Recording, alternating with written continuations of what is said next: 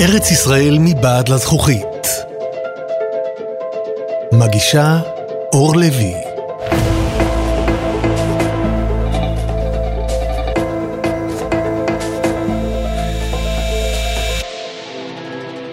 שלום, אני אור לוי ואתם מאזינים לפרק השלישי של ארץ ישראל מבעד לזכוכית בחינוכית, הפודקאסט שבוחן את ההיסטוריה האנושית דרך המוצגים במוזיאון ישראל בירושלים. מהאדם הזקוף הראשון ששכן בעובדיה בעמק הירדן, דרך כתובת בית דוד מתל דן ועד לגרפיטי הצלבני באשקלון, כולם חלק מהסיפור המרתק של ארץ ישראל. בפרק הקרוב נחזור אל המהפכה העירונית ונכיר את האימפריות הגדולות של תקופת הברונזה. בואו ניכנס למוזיאון.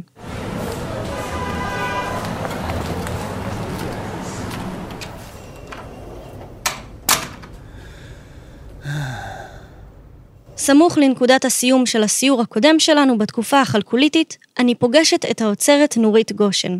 פנייה שמאלה וירידה של כמה מדרגות, ואנחנו בעידן אחר. אנחנו נכנסות לגלריה שבמרכזה ניצבים שני פסלי בזלת ענקיים של אריות. משקל כל אחד מהם הוא טון, אורכם כמעט שני מטרים וגובהם כמעט מטר. מאחורי הפסלים האלה מסתתר סיפור שנפרס על פני 40 שנה.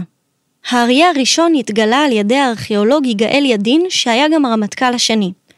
צידו הימני של האריה לא מסוטט, כלומר נשאר בצורתו הגולמית. לכן החוקרים הסיקו שבמקור הוא הוצמד לקיר ימני של מבנה. ואם היה אריה בצד אחד, כנראה היה גם אריה שני. ידין כתב, הפכנו את פני השטח בניסיוננו למצוא את האריה השני, שבוודאי היה קבוע במזוזה אחרת, משמאל הנכנס, אך לשווא. ואולי עודנו קבור אי שם. והוא צדק. הארכיאולוג פרופסור אמנון בנטור לא יכל שלא לצעוק מהתרגשות כשמצא את האריה האבוד 40 שנה מאוחר יותר. בעצם אה, מצאו את האריה השני, אה, משולב בעצם בקיר מתקופת הברזל, קיר מאוחר בכמה מאות שנים לתקופה שעליה אנחנו מדברים. זאת אומרת, מצאו שני חפצים, שני אורטוסטטים, שני פסלים, ששימשו כנראה יחד בבניין אחד, כשאחד מהם נמצא לפני המקום שכנראה בו הוא שולב בקיר, והשני נמצא בשימוש משני.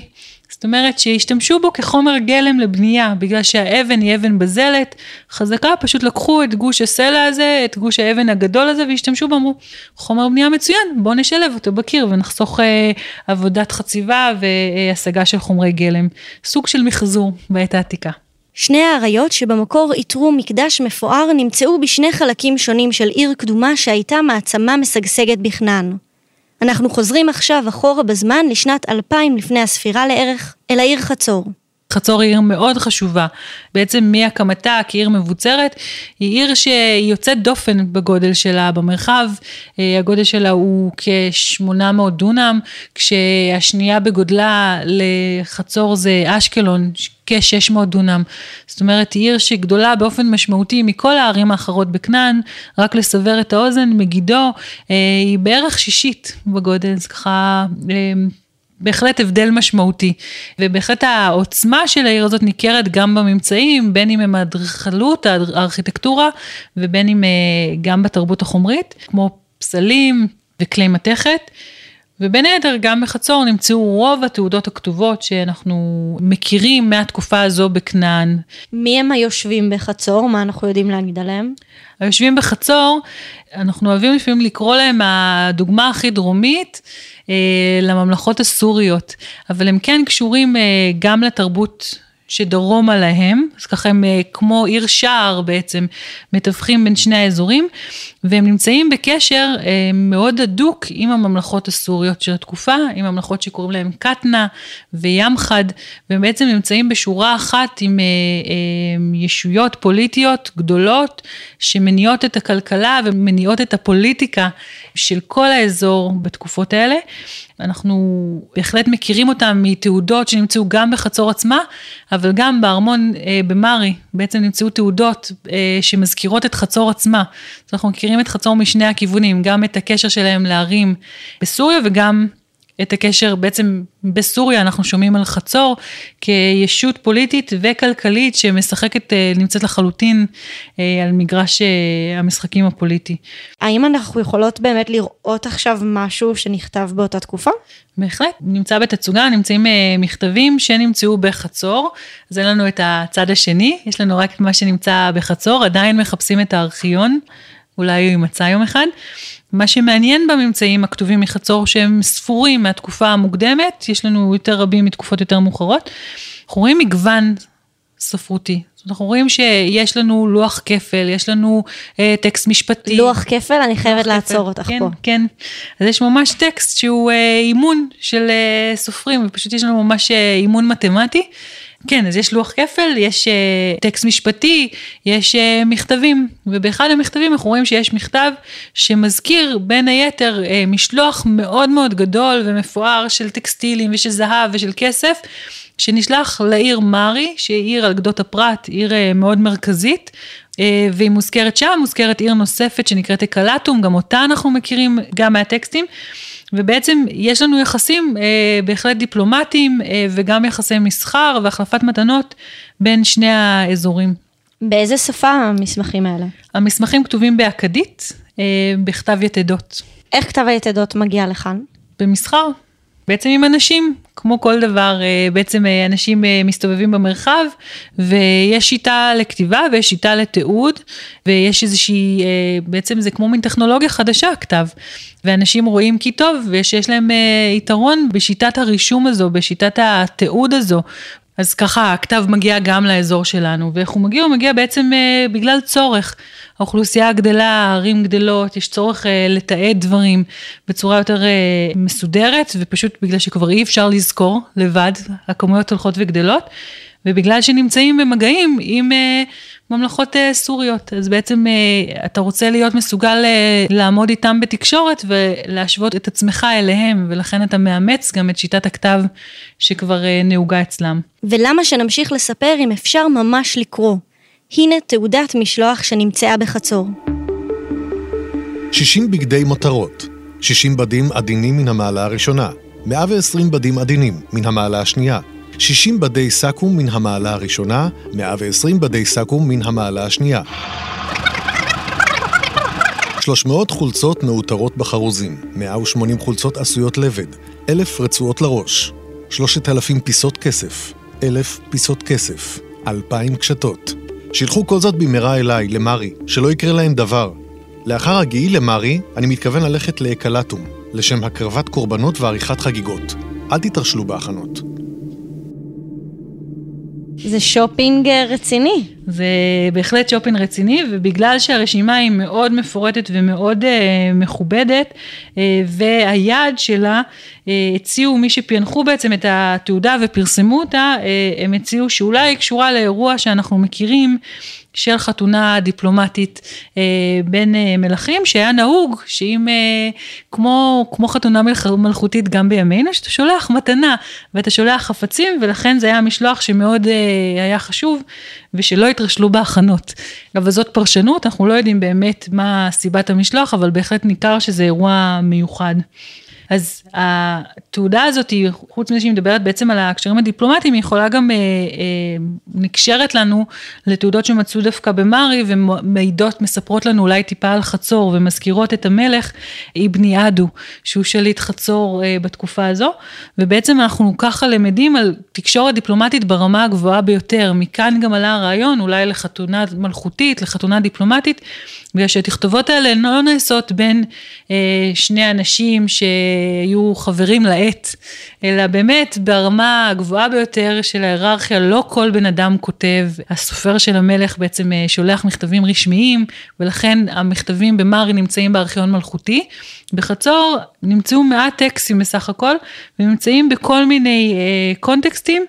אבל אנחנו עוד לא מצאנו את הארכיון, אם קיים היה ארכיון באמת מלכותי בחצור. הכתבים שנותרו בחצור הם לא הממצאים היחידים שמספרים לנו על בית המלוכה. כמו שיש לנו בתעודות אה, עדויות על מלך של חצור, אנחנו, אם אנחנו מסתכלים בממצא הארכיאולוגי, לא תמיד קל לנו לזהות את המלך, את השליט המקומי, בדיוק איפה הוא ישב ומה הייתה אה, הסמכות שלו.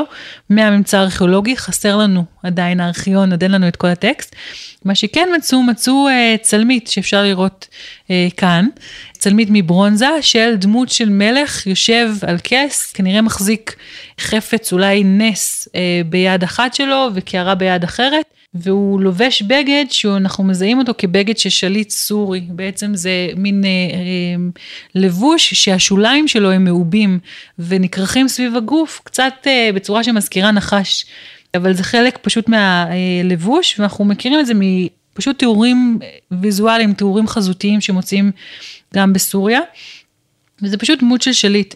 הפסלון הזה נמצא במבנה אה, מאוחר מאוד לתקופת הייצור שלו, ולכן גם אם אין לנו, אם אנחנו לא יודעים האם זה אבן יד הוא איזה שליט בדיוק של חצור זה, אה, אנחנו מסתכלים עליו כאן, אנחנו יכולים, בהחלט יכולים לדמיין אה, דמות מלכותית, דמות סמכותית אה, בחצור דרך הפסלון המאוד... אה, אקסקלוסיבי, אפשר לראות uh, צלמיות אחרות מסביב, גם של אלים שהן קטנות יותר, uh, הגודל שלו כ-30 סנטימטר, הוא בהחלט uh, גדול יותר מהצלמיות האחרות שאנחנו מוצאים במרחב שלנו, והוא היה מצופה בזהב, אפשר לראות שאריות של זהב על החפץ.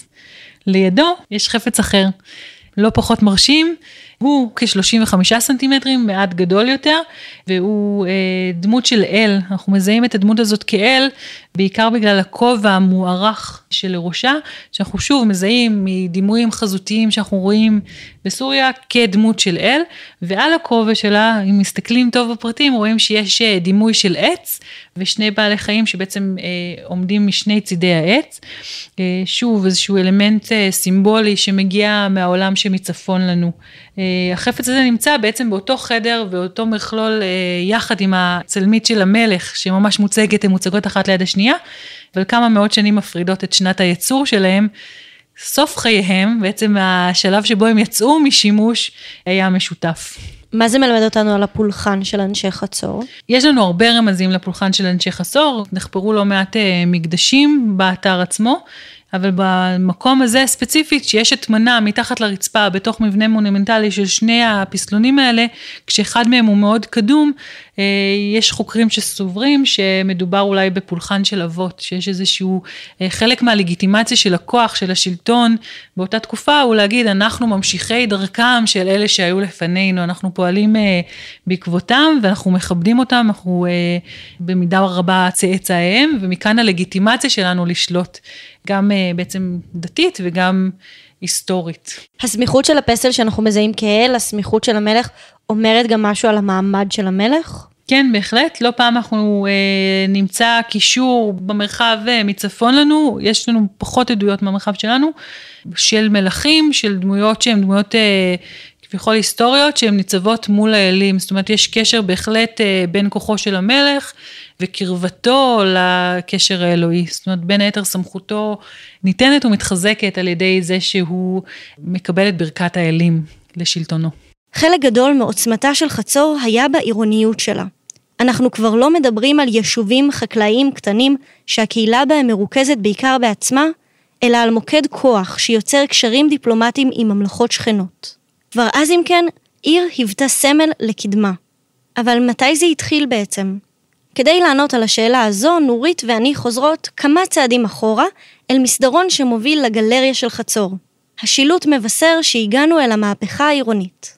אז אנחנו בעצם נמצאים אה, בערך ב-3500 לפני הספירה, וזו שוב תקופה מהפכנית ומרגשת אה, בתולדות האנושות, כשהתגליות וההתפתחויות הגדולות דווקא קורות לא בארץ ישראל, קורות במסופוטמיה ובמצרים, שם אנחנו רואים את ההופעה של הערים הראשונות ושל המצאת הכתב, בהתחלה בשומר, מאוחר יותר גם במצרים, התפתחות עצמאית משל עצמה, ובעצם אנחנו נמצאים בתקופה שבה יש אה, יותר אנשים בעולם. זאת אומרת, אה, אנחנו כבר אה, יודעים לייצר אוכל בצורה יותר יעילה, ויודעים אה, לייצר כלים בצורה יותר טובה, ומהסיבה הזאתי, יותר אנשים בעצם שורדים את קיל הינקות, והאוכלוסייה הולכת וגדולה, ובעצם אנחנו מגיעים לשלב של עירוניות. בארץ ישראל, אנחנו לא, עוד לא כותבים. אנחנו אבל כן נמצאים בהשפעה של שתי התרבויות הגדולות האלה, הציוויליזציות הגדולות, גם של מסופוטמיה וגם של מצרים, בעיקר של מצרים בתחילת התקופה, אבל גם אחריה, אה, בגלל הקרבה הגיאוגרפית. ובעצם אה, יש איזושהי השפעה על המרחב והיא עדיין לא השפעה אה, שלמה, כאמור אנחנו עוד לא כותבים. אבל כן, בדיוק אנחנו פוגשים את הערים הראשונות. כשאת אומרת עיר, כן. למה את מתכוונת? יפה. אז כשאני אומרת עיר, למה אני מתכוונת? אני מתכוונת למספר אנשים גדול, אה, בנייה מתוכננת מראש, מבנים מונומנטליים שהם מבני ציבור, שהם אה, גדולים יותר ומושקעים יותר מהמבנים אה, האחרים. אני מתכוונת לתעשייה מתמחה, זאת אומרת יש אה, שכבה באוכלוסייה שיכולה יכולה לא להתעסק בלייצר מזון, אלא לעשות דברים אחרים. אה, בדרך כלל זה מגיע גם עם אדמיניסטרציה ושלטון מרכזי שפועל על הכל. זאת אומרת שכשאנחנו אומרים עיר, אנחנו לא מתכוונים בהכרח אה, מטרופולין כמו שאנחנו מדמיינים אותו היום, אנחנו מדברים על שורה של קריטריונים שאם כמה מהם מופיעים ביחד, אנחנו מדברים בעצם על איזושהי מסה קריטית שזה כבר לא יישוב כפרי, זה כבר לא כמה בתים שבעיקר האינטרס הוא אה, אה, חקלאי, עדיין בסיס הכלכלה הוא חקלאי, אבל שוב, יחד עם שלטון מרכזי ותעשייה מתמחה, אנחנו כבר בעצם עוברים שלב. ואנחנו רואות עכשיו דגם של בית שהוא מערד? נכון. יש אה, שתי מהפכות של איור. נדבר עליהן טיפה במשך אחד. אנחנו רואים קודם כל את הבית בערד. הדוגמה הכי מובהקת שלנו במוזיאון, שבה אנחנו מדברים על העירוניות, אה, היא ערד, בגלל שזו חפירה של המוזיאון בשנות ה-60, רות עמירן, שהייתה אה, ארכיאולוגית חופרת מטעם המוזיאון. אה, יצאה וחפרה יחד עם אה, יוחנן אהרוני בתל ערד, היא חפרה בעיר התחתונה את השכבות של הברונזה הקדומה. ומה שמצאו שם, מצאו בעצם אה, עיר מבוצרת, זאת אומרת יש לה חומה שהעובי שלה הוא שניים וחצי מטר, פחות או יותר, אה, יש בה מגדלים, חלקם אה, בצורת פרסה, חלקם מרובעים, יש תכנון עירוני, יש אה, רחובות מסודרים, ואת זה אפשר לראות בצילום שנמצא ממש מעל המדרגות. אבל יש גם סגנון של בתים שאנחנו קוראים להם הבית הערדי, ויש להם צורה קבועה שהם בתי רוחב, זאת אומרת שהם מלבניים, והדלת נמצאת בקיר הארוך של הבית. לרוב בחפירות אנחנו לא רואים את הקירות לגובה, נשמר לנו רק המסד. בערד במקרה מצאו באחד הבתים דגם של בית, בעצם קופסה כזו, ועל זה אנחנו מסתכלים עכשיו. אה, זאת ש... אומרת, זה לא משהו שאתם במוזיאון עשיתם אחרי שדמיינתם איך נראו הבתים, אלא זה ממש ממצא ארכיאולוגי מאותה תקופה. בדיוק, זה נמצא בערד, ובעצם אנחנו רואים פה ייצוג פיסולי שבעצם מייצג לנו בית שאנחנו מכירים אותו מהממצא הארכיאולוגי, הוא בעצם את אותה דוגמה של בית מלבני כשהדלת היא אה, נמצאת על הקיר הארוך יותר מביניהם, אה, ממש מופיע בדגם, אבל זה גם עונה לנו על שאלות שאולי לא יכולנו לענות עליהן אחרת. למשל, בגלל שהקירות לא נשמרים לגובה, אנחנו לא תמיד יודעים אם יש חלונות לבניין או אין חלונות, איפה היה מיקום החלונות. צורת הגג הרבה פעמים היא שאלה. בדגם למשל אין חלונות.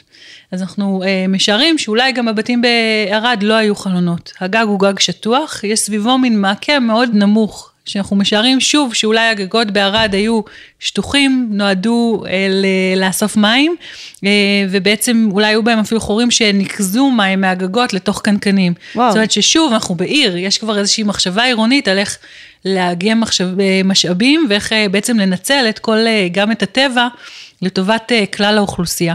מה עוד אנחנו למדים על החברה שגרה בעיר?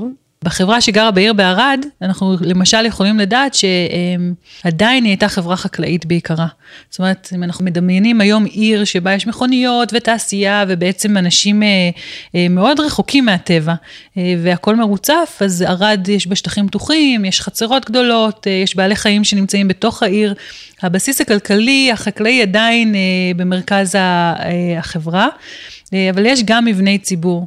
וכמו שסיפרתי שהגג של הבית של ערד אולי אה, נועד גם בשביל לאסוף אה, מים, יש לנו גם מאגר מים גדול במרכז העיר, יש לנו כבר מבני ציבור, יש מבנים שאנחנו מזהים אותם כנראה כמקדשים, יש לנו אפילו בתצוגה, אנחנו יכולים להסתכל על מצבה שנמצאה באחד המקדשים, שעליה יש דמויות חרוטות. זאת אומרת, יש לנו כבר איזושהי סימבוליקה בעיר ומוסדות דת ושלטון מרכזיים. העיר הערדית, אם כן, היא חלק ממהפכת האיור הראשונה שמתחילה בתקופת הברונזה הקדומה, בשנת 3300 לפני הספירה, בערך. אבל מה הן בכלל תקופות הברונזה? אז בעצם ברונזה זה סגסוגת, שהיא עשויה מנחושת, שאותה אנחנו כבר מכירים היטב, שהיא מעורבבת בבדיל, בעצם בסוג נוסף של מתכת, שמחזק אותה ונותן לה תכונות אה, שמצד אחד מקלות על העבודה והייצור, ומצד שני מחזקות את המוצר המוגמר. אה, ואת הבדיל צריכים להביא כנראה ממרחקים, הבדיל לא קיים פה אה, באזור, וכנראה מביאים אותו מאזורים של אה, אפגניסטן ואיראן, יש כמה תיאוריות, אולי יש גם באנטוליה. אה, אבל מה שחשוב בברונזה זה שבעצם זה הנפט של העולם העתיק, זה מה שמניע את הכלכלה. אה, זה המוצר שסביבו כל התעשייה בעצם אה, בנויה ותלויה בו, ולכן היחסים הבינלאומיים סובבים גם סביב האינטרסים של להשיג את חומרי הגלם של החפץ הזה, ואפשר לראות בגלריה למשל מטילים. גם של נחושת וגם של בדיל, שהם בעצם המרכיבים של הברונזה, ולראות את, ה, את מוצר, את חומר הגלם. מצד שני, יש לנו חפצים שעשויים מברונזה, כמו למשל צלמיות של אלים ושל מלחים, אה, כלי נשק, כלי עבודה. אז הסברנו מה זה ברונזה, אבל למה אנחנו אומרים מאוחרת וקדומה? למה חלוקה לתקופות שונות?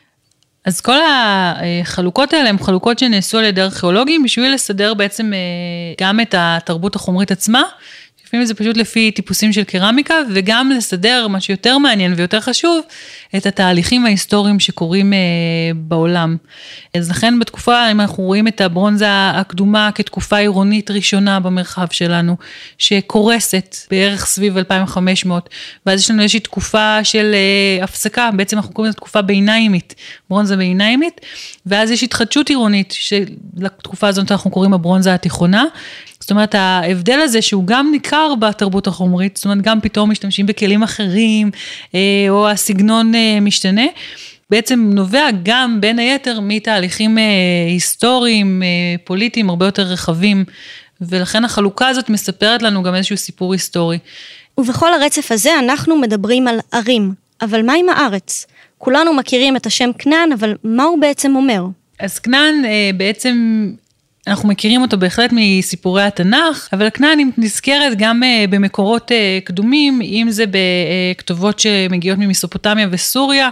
שם אה, מזכירים את השם קינחו למשל, אם זה במקומות כמו הכתובת של אדרימי באללח, שזה שוב מקום בסוריה, או דווקא מכתבים מצריים, זאת אומרת, זה איזושהי יחידה גיאוגרפית טריטוריאלית, שכמו שאנחנו גם רואים בסיפורי המקרא, הגבולות שלה משתנים אה, מדי פעם. וזה ככה מין ישות שבעצם ממלאת את המרחב שאנחנו קוראים המרחב של ארץ ישראל, לבנון, אה, מערב אה, ירדן המדינה אה, וכדומה. זה ישות שהיא רק גיאוגרפית כדי לתאר את האזור הזה, או שיש לה גם ממדים פוליטיים מדינתיים? אז יש אנשים שקוראים להם הקינחוס, זאת אומרת, יש אנשים שהם, או ה-Retinue במצרית, זאת אומרת, יש אנשים שהם מזוהים כאנשים שגרים במרחב, אבל זיהוי חמקמק. זה יותר מורכב לזהות, הם קבוצה אחת מבין קבוצות שחיות פה במרחב הזה, זאת אומרת יש כל מיני שמות שקוראים בהם המצרים ואנשים אה, מצפון לאוכלוסייה שגרה כאן, וזה פחות קל לנו לזהות אותם במצר הארכיאולוגי ולהגיד זה... זה מה שאנחנו מזהים. היום כשאנחנו מדברים על תרבות, תקופת הברונזה בארץ ישראל, הרבה פעמים נגיד שזה בעצם תרבות ארץ כנען. בין הערים השונות בכנען, אנחנו יכולות למצוא קווים משותפים, או שכל עיר היא מאוד בפני עצמה? יש אה, מאפיינים שותפים, כמובן שכל עיר אה, יש לה את האופי שלה, אבל כשאנחנו מסתכלים על תרבות, אז אנחנו בהחלט מחפשים גם את הנקודות המשותפות. אם זה בנייה של ביצורים וסוללות עפר מאוד גדולות, וגם של התרבות החומרית, בעצם של החפצים שבהם האנשים אה, משתמשים. האימפריות הגדולות של עידן הברונזה מצליחות לצבור כוח לרוב בגלל עושר במשאבים כמו הברונזה עצמה. זו תקופה שבה אימפריות בעצם נמצאות בתחרות אחת עם השנייה, אבל גם בתלות הדדית של מסחר וכלכלה. וזה ניכר מאוד בממצאים גם שמוציאים אצלנו. אה, יש כאן חפצים שמגיעים מקפריסין כבר בעת העתיקה, כבר אה, במאה ה-14 יש כאן חפצים שמגיעים מיוון כבר בעת העתיקה, וכמובן גם ממצאים מצריים. כשבעצם מה שמניע את כל מערכת המסחר הזאת ואת הכלכלה זה הברונזה. אה, ברונזה עשויה מנחושת, רוב הנחושת מגיעה מקפריסין בתקופה הזו, אבל גם מבדיל, 10% של בדיל, שהיא כנראה מגיעה ממרחקים, מגיעה מהאזור של אפגניסטן ואיראן. אה, אולי יש כמה מחצבים גם אה, באנטוליה, יש עוד אה, תיאוריות, אבל בכל מקרה הוא דורש סחר בינלאומי רחוק טווח וקשרי חוץ על מנת להשיג את החומר הזה שבעצם סביבו בנויה הכלכלה. אחת מאותן אימפריות היא מצרים, ואלינו מצטרפת אוצרת הארכיאולוגיה המצרית במוזיאון, דוקטור שירלי בנדור איביאן. אז מצרים היא השכנה הגדולה מדרום. אחת התרבויות המשגשגות באזור. תרבות שהתחילה כבר אה, בסביבות 3,000 לפני הספירה, תרבות אה, מפותחת, מפתחת כתב, מפתחת בנייה מונומנטלית, מלוכה, מבנה היררכי של חברה, ובעיקר עושר, עושר במשאבים.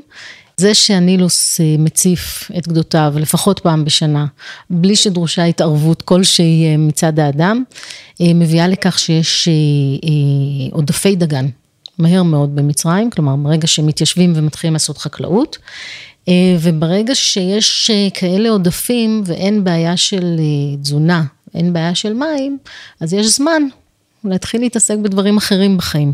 ובשביל התרבות הזו, המצרים רוצים את כל הדברים הטובים, את הגודיז, את הזהב שבא מאפריקה, מדרום אליהם, מנוביה, את העצים היפהפיים שאפשר לעשות מהם חפצי אומנות, שזה לא העצים שגדלים במצרים, שהם עצים קטנים ומסכנים, אלא זה ארזי הלבנון, מחוף הלבנון, אה, ואת האבנים הטובות שאפשר להשיג באזורי המכרות, בסיני. אבנים ומתכות טובות אחרות. עוד אמצעי לצבירת כוח הוא פיתוח טכנולוגיה כמו כתב. במצרים התפתח כתב החרטומים, והשומרים שבמסופוטמיה, אימפריה חשובה לא פחות, פיתחו את כתב היתדות. בעולם מסביב כבר אה, למדו לכתוב, כבר בברונזה הקדומה, זאת אומרת בסוף האלף הרביעי לפני הספירה. כתב היתדות, שיטת כתיבה שהתפתחה אה, מהכתבים, מהכתב הכי קדום שכבר נכתב בשומר, הכתב הזה הופך להיות כמו האנגלית של היום, השפה שבה כל אימייל יצא אה, והתקשורת שלנו תעשה.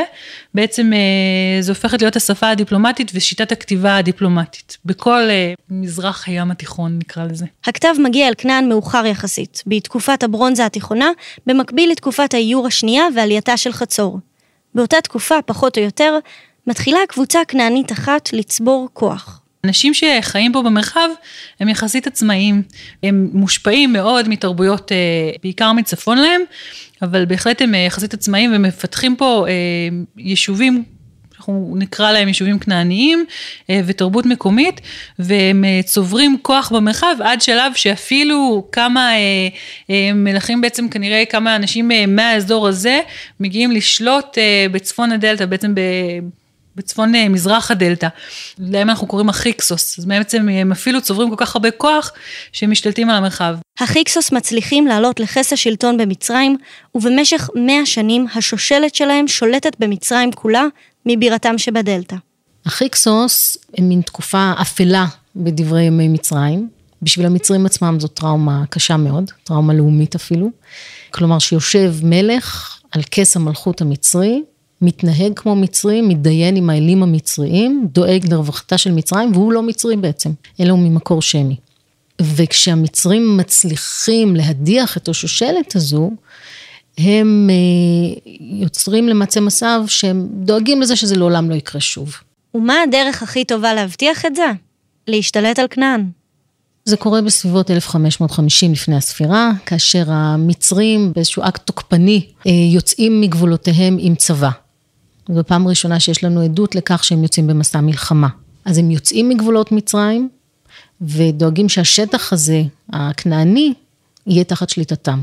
כלומר זו נקמה. זה לא נקמה, זו ראייה לעתיד, שאומרת, אנחנו לא ניתן לזה עוד פעם לקרות. איזו okay. אוקיי? שושלת עולה במקום השושלת של החיקסוס? במקום השושלת של החיקסוס עולה השושלת ה-18, ואחד המלכים הגדולים שלה, תחותימס השלישי, מתאר אה, אה, באנאלים שלו בקרנק, במקדש עמון, בלוקסור, אה, איך הוא למעשה מכניע את הלבנט בקרב גדול במגידו, ששם מתכנסים נגדו כמה מלכים של כמה ערים שבעצם אומרות, בעצם לא מתאים לנו כל כך שהמצרים כאן באזור ואומרים לנו מה לעשות. הוא מסביר להם שזה מתאים להם. לא, לא כך בדרכי נועם אבל. לא, לא. אז הוא גומר את הפרשה הזו אה, בקרב מפורסם אה, במגידו, והחל אה, מימיו של תחותימס השלישי, למעשה אפשר להגיד שכנען נתונה למרות מצרית. לפעמים המרות הזו היא עוצמתית יותר, כמו בתקופה של השושלת ה-19, הרעמססית, ולפעמים קלה יותר. אבל בסופו של דבר צריך לשלוח למצרים מיסים, מנחות, מתנות, וצריך לתת דין וחשבון. השליטה המצרית בכנען, נמשכת בעצם מבסביבות 1550 לפני הספירה, עד וכאן יש הרבה דיונים, כמו שאנחנו אוהבים לדון אה, מתי בדיוק זה מסתיים, אבל בסביבות 1150 לפני הספירה אה, זה מסתיים. זאת אומרת, קרוב ל-400 שנה. אני רוצה להבין איך בכלל נראה שלטון מצרי. אני מכירה את המונח פרעה, אבל מה הוא בעצם אומר? אז פרעה הוא בעצם תואר. שמחליף את התואר מלך. במצרית פרעה מורכב משתי מילים, פר ואה. פר זה בית, אה זה גדול. הבית הגדול. הבית הגדול זו מילה ששימשה בשושלות הקדומות כדי לתאר את הארמון של המלך, ועם הזמן היא הפכה להיות המילה נרדפת למלך עצמו. המלך במצרים הוא דמות אה, שנמצאת בתווך בין העולם אה, של בני האדם לבין העולם של האלים. הוא זה שאחראי מצד אחד כלפי בני האדם במצרים, לקיים את האיזון המופלא הקוסמי הזה שגורם לנילוס להציף את גדותיו וגורם למזג האוויר להיות נפלא ולכל הדברים הטובים להגיע למצרים, ומצד שני הוא זה שאחראי כלפי האלים להמשיך את הפולחן החיוני והמנחות והחיים הטובים שמובטחים לאלים של מצרים. והאחריות הזו, יש בה גם נראות. כלומר, הוא צריך לבצע הרבה תעמולה, גם כלפי האלים, להגיד, הנה, אני מקיים את כל מה שחובה עליי לקיים, וגם כלפי בני התמותה. להגיד, הנה, אני מקיים את כל הדברים האלה, כולל בתוך רשימת הדברים, להכניע את האויבים של מצרים. אם אנחנו עוד פעם מתייחסות לעניין הזה של החיקסוס. ולכן בתקופה הזו כמעט כל מלך מצרי מתפאר על קירות המקדשים במצרים, אה, על כך שהוא עורך מסעות מלחמה.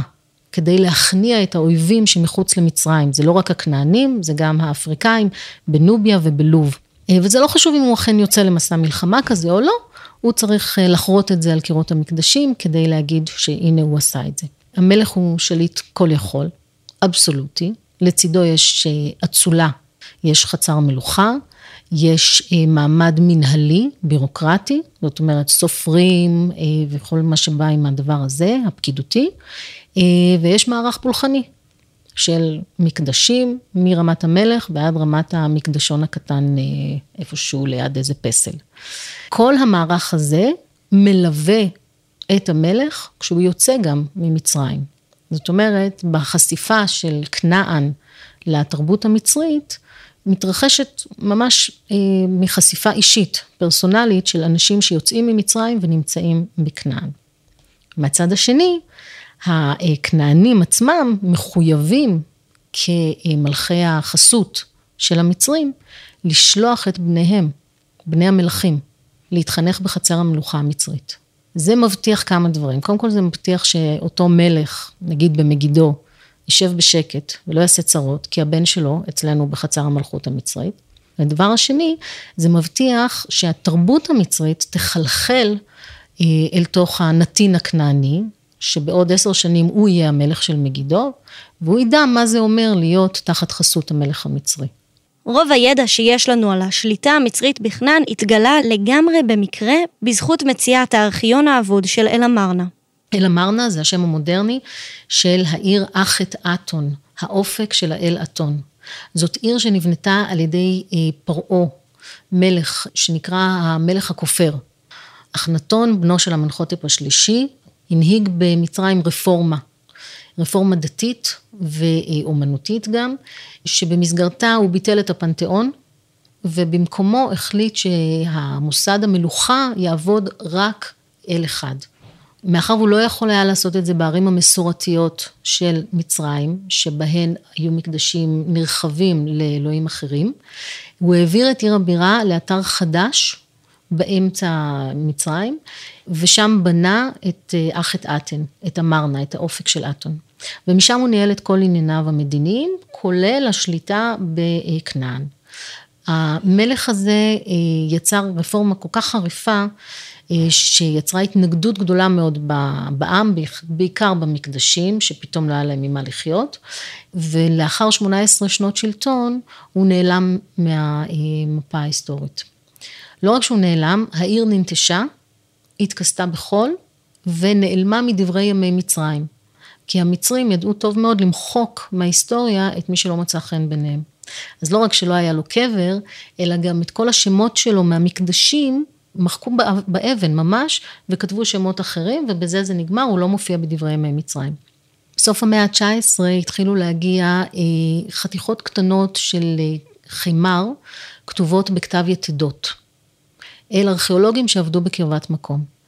אה, הארכיאולוגים ביקשו לדעת מאיפה זה מגיע, והתושבים המקומיים לקחו אותם להר, לדיונה של חול, ואמרו להם מפה. כך התגלתה העיר החטאתן לראשונה, אה, לאחר אלפי שנים בעצם. בין שאר השרידים המפוארים בעיר הזאת, שהיא מתנה לכל ארכיאולוג, כי זאת עיר שאין לה עבר לפני, אין לה שכבות קדומות יותר ואין לה שכבות מאוחרות יותר, אלא היא חיה רק 18 שנים. בין השרידים האלה נמצא גם הארכיון של חצר המלוכה, עם כל ההתכתבות בין המלך המצרי לבין הווסלים שלו בכנען. ומההתכתבות הזאת אנחנו למדים הרבה מאוד דברים על כנען וגם אה, על מידת השלטון אה, בכנען בשושלת השמונה עשרה. אז בעצם השושלת השמונה עשרה, המקרה המיוחד הזה של אה, אמרנה, כמו ששירלי סיפרה, מהווה מפתח להבנה של אופן השליטה של מצרים במרחב, בכנען, אה, ויש שם תעודות שנכתבו בעצם על ידי מושלים מקומיים, שליטים מקומיים אה, בכנען, שכותבים אל הפרעה. המכתבים עוסקים אה, לפעמים ב...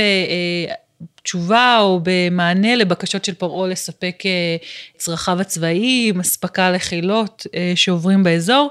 לפעמים הם עוסקים בעצם בהבעת נאמנות והסכמה לתשלומי המיסים, אבל לפעמים יש לנו גם מכתבים שבהם אה, אה, השליטים המקומיים מנסים לנהל את אה, הפוליטיקה האזורית באמצעות שליט חיצוני, לא דבר שאנחנו לא מכירים.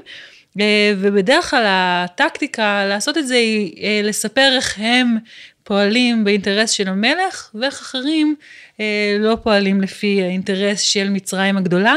או אפילו נגדה. טקסט אחד שנכתב על ידי משה מגידו למלך מצרים, ובעצם יש שם תלונה, זה רק להראות אפילו את הרזולוציה, אולי טיפה קטנונית, שלא להגיד פולנית, שבה פונים השליטים המקומיים אל המלך המצרי, אל הפרעה. ותמיד המכתבים נפתחים בנוסחת פתיחה שמראה את מקומם תחת סמכותו של הפרעה. אל המלך, אדוני ושמשי אמור, כה אמר בירידיה, עבד נאמן למלך. לרגלי המלך, אדוני ושמשי, שבע פעמים ושבע פעמים נפלתי. ידענה המלך אדוני על עבדו ועירו. כעת, אנוכי הוא זה שחורש בשונם, ואנוכי הוא המוביל עובדי מס. וראה, מושלי הערים אשר עמי, הם אינם עושים כמוני, אינם חורשים בשונם, ואינם מובילים עובדי מס. אני הוא היחיד המוביל עובדי מס. מיפו הם באים, ממקורותיי כאן ומנוריפתא. וידענה המלך אדוני על עירו. מכתב תלונה, למה רק אני נושא בנטל ואחרים לא, אה, מביע אה, בעצם את הנאמנות שלו אל המלך בזמן ש... לתלונתו אה, שותפיו אינם עושים זאת. המכתבים כאמור נמצאו באמרנה, ואפשר לראות, בגלל שהם לא נמצאו בכנען, אין לנו בעצם מקור, אין לנו את החפצים האלה פה להציג במוזיאון, אז אתם יכולים לראות העתקים מדויקים שלהם מוצגים בגלריה. מה שכן יש, יש לנו חותם גליל אה, שהוא אחד משני ממצאים שבעלי האופי של המכתבים מאמרנה, אה, והוא כן מוצג, הוא נמצא בבית שאן, והוא בעצם מציג תכתובת אה, בין טאגי. אה, ובירידיה, שני אה, מלכים שאנחנו מכירים ממכתבי אל אמרנו ממש מאותה תקופה, אה, גם כתוב בכתב יתדות. אז העדות שיש לנו מארץ ישראל למכתבים האלה כן נמצאת. עם תום השליטה של מצרים על כנען, נגמר גם עידן הברונזה. כמו שתקופת הברונזה הקדומה הסתיימה בקריסה כללית של המערכת העירונית, בסוף תקופת הברונזה המאוחרת, סביב 1200 פלוס מינוס, קורסת בעצם המערכת הפוליטית בכל מזרח הים התיכון. האימפריה המיקנית, או בעצם הממלכות המיקניות, חדלות uh, מלהתקיים, החיטים uh, אף הם סובלים פגיעה קשה, המצרים נסוגים בשלב הזה, שוב, גם איתני, בעצם כל המערכת uh, הפוליטית uh, הבינלאומית קורסת. וכשמנסים להבין מה קורה שם, אנחנו מזהים שיש כנראה גם אלמנטים של מזג אוויר שהשפיעו על הכלכלה, פשוט בצורת וצורך במוצרים. יש גם קשיים ומתחים פנימיים בתוך הפוליטיקות בכל אחד מהאימפריות, וגם יש לחץ חיצוני. תקופת הברונזה בעצם מסתיימת בכך שהמערך הפוליטי, האימפריות הגדולות ששלטו בכל האזור, חדלות מלהתקיים, או ממשיכות להתקיים בצורה מאוד uh, מוחלשת, ויש כאן בעצם קרקע פוריה לקבוצות להתארגן, לאנשים שחיו במרחב בעצם להתארגן באופן שונה. אימפריות סופן להיעלם, וכך יעלו ויפרחו אימפריות חדשות, תרבויות חדשות יתהוו באזור, אחת מהן היא הישראלים. ומה קרה לחצור? לפי העדויות הארכיאולוגיות, במהלך המאה ה-13 לפני הספירה, חצור חרבה בחורבן אלים ונעזבה. מי הרס את חצור? דעות החוקרים חלוקות. יש המאמינים כי מדובר בבעיות מבית, ויש כאלה שמקשרים את החורבן לסיפור מקראי. אך כמו שנבין בפרק הבא, הארכיאולוגיה והמקרא לא תמיד הולכים יד ביד. תודה רבה לאוצרת של הגלריה הכנענית נורית גושן ולאוצרת הארכיאולוגיה המצרית במוזיאון דוקטור שירלי בן דרור איביאן. בפרק הבא נגיע אל תקופת הברזל שמוכרת לרובנו כתקופת בית ראשון וננסה להבין מה בין המקרא לארכיאולוגיה.